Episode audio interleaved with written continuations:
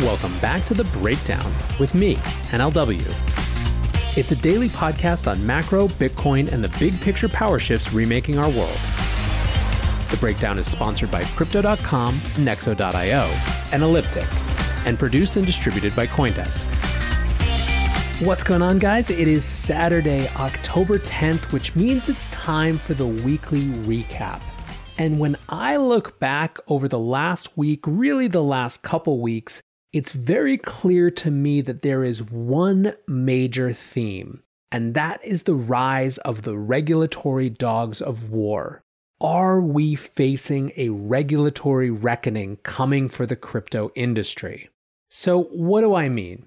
For the past year or so, most of the regulatory action has felt like simply catching up with ICO era crypto. Since many in the space feel they've moved on from that, no one has been all that concerned when X or Y ICO is forced to settle and pay back its earnings because whatever, that was from 2017, that's a million years ago. The last 10 days or so, however, have felt markedly different, so let's walk through them.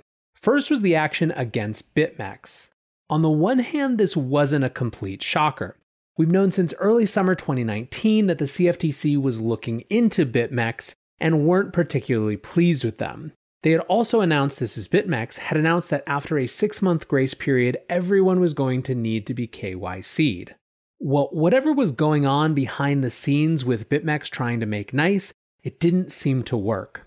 Last Thursday, the CFTC announced just an absolute slew of accusations against the company, but that wasn't all. The Department of Justice actually filed criminal complaints as well around violations of the Bank Secrecy Act. The CTO of BitMEX was even arrested. I had Stephen Palley and Preston Byrne, both lawyers, on my show last week, and they both thought that this marked a pretty significant escalation. Fines and fees are one thing, but jail time is absolutely another. Subsequently, we just got news in the end of this week that Arthur Hayes and the other leadership had stepped down as this all plays out. Next up, we jump across the pond to the UK, where earlier this week, the Financial Conduct Authority banned all crypto derivatives for retail users. The claim was basically that retail investors aren't really able to price crypto derivatives because effectively crypto is valueless, or at least it isn't based on anything, so derivatives then are just gambling. In other words, although it's a focus on crypto derivatives, it's really an indictment of crypto itself in many ways. The irony is, of course, that even though they're so upset about crypto being like gambling, gambling itself isn't banned, so who knows there. Patronizingly, the order said that it would save UK retail investors the equivalent of 53 million pounds. In terms of response in the crypto industry, there are plenty who are no big fans of derivatives. They feel like they threaten things like the 21 million hard cap on the supply of Bitcoin. They feel like they add unnecessary complexity. They feel like they do turn it too much into a casino game rather than something that's about understanding and pricing and valuing the underlying collateral and assets.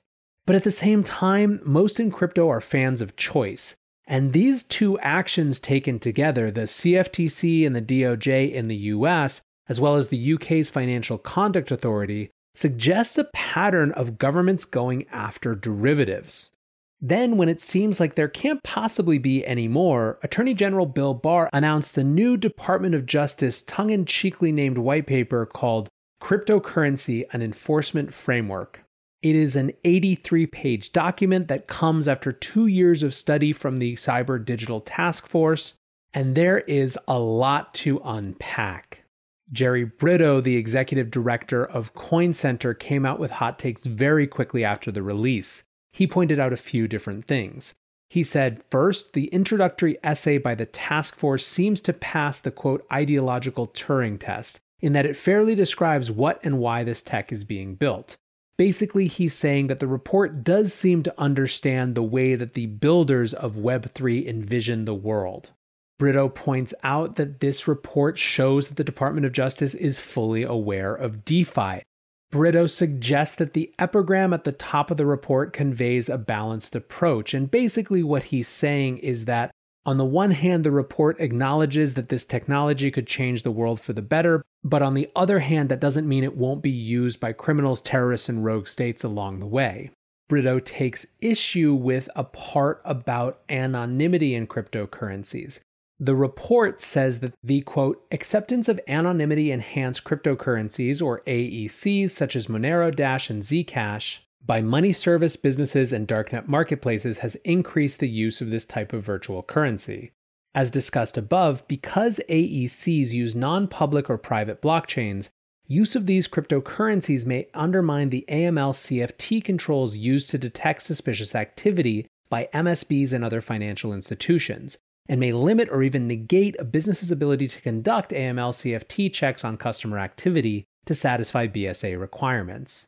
Brito's response is I think this is just plain wrong. There is nothing about anonymous cryptocurrency that would prevent an MSB from fully meeting its BSA obligations. Indeed, FinCEN has said as much.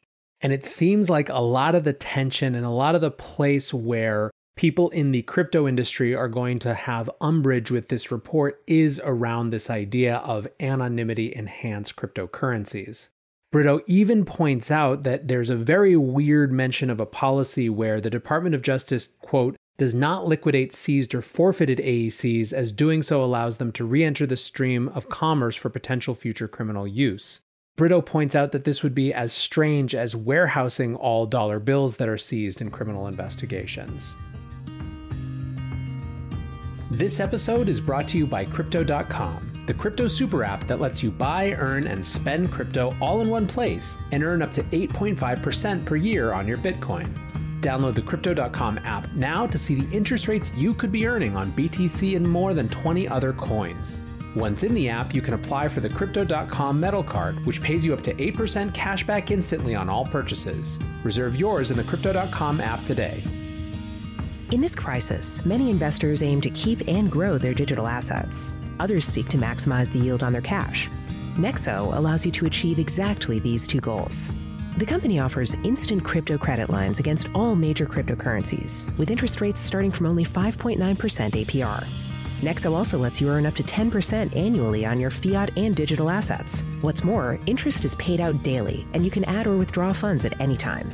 Get started at nexo.io. Introducing Elliptic, the preferred crypto compliance partner for businesses who want to grow with confidence. The busiest compliance teams rely on Elliptic's rigorous blockchain monitoring solutions to scale up and save money. Protect your customers, manage your risk, scale your business. Visit elliptic.co slash Coindesk to talk to a crypto compliance expert today. That's elliptic.co slash Coindesk.